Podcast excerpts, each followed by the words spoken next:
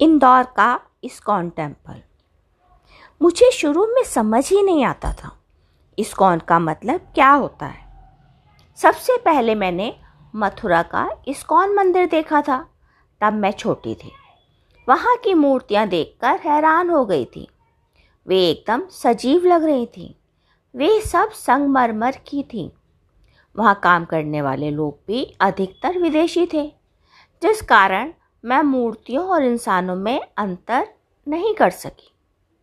उस समय इस्कॉन मंदिर को लोग अंग्रेज़ों का मंदिर कहते थे।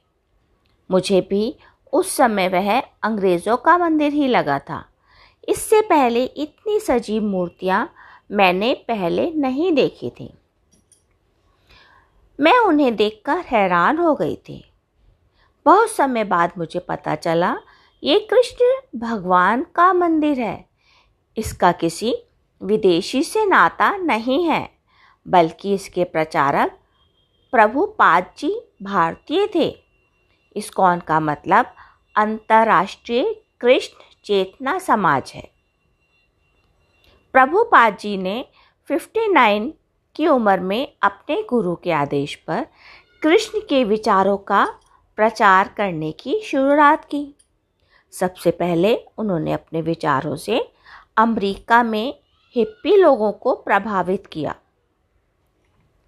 जो समाज के मापदंडों को खुद से दूर रख, समझते थे। उनके अंदर बगावत की भावना आ गई थी। उन्होंने सारे सामाजिक मापदंडों के विरुद्ध चलना शुरू कर दिया था, घर भी छोड़ दिया था।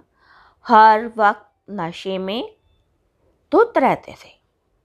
उन्हें किसी भी रूप में मानसिक शांति नहीं मिल रही थी। धीरे धीरे वह समुदाय कृष्ण का मुरीद बन गया। उन्हें अपने हर सवाल का जवाब कृष्ण के चरणों में मिलने लगा। सत्तर के दशक में हिप्पी समस्या बनते जा रहे थे, जिन्हें कृष्ण के चरणों में आने पर शांति मिलनी शुरू हुई। भारत के अलावा इस्कॉन मंदिर संसार के अधिकतर देशों में मिल जाएगा। इसके लगभग 900 के लगभग मंदिर बनाए जा चुके हैं या बन रहे हैं।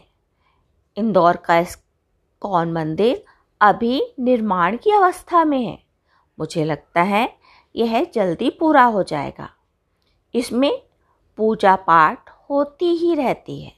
लोग मन की शांति के लिए मंदिर जाने लगे हैं।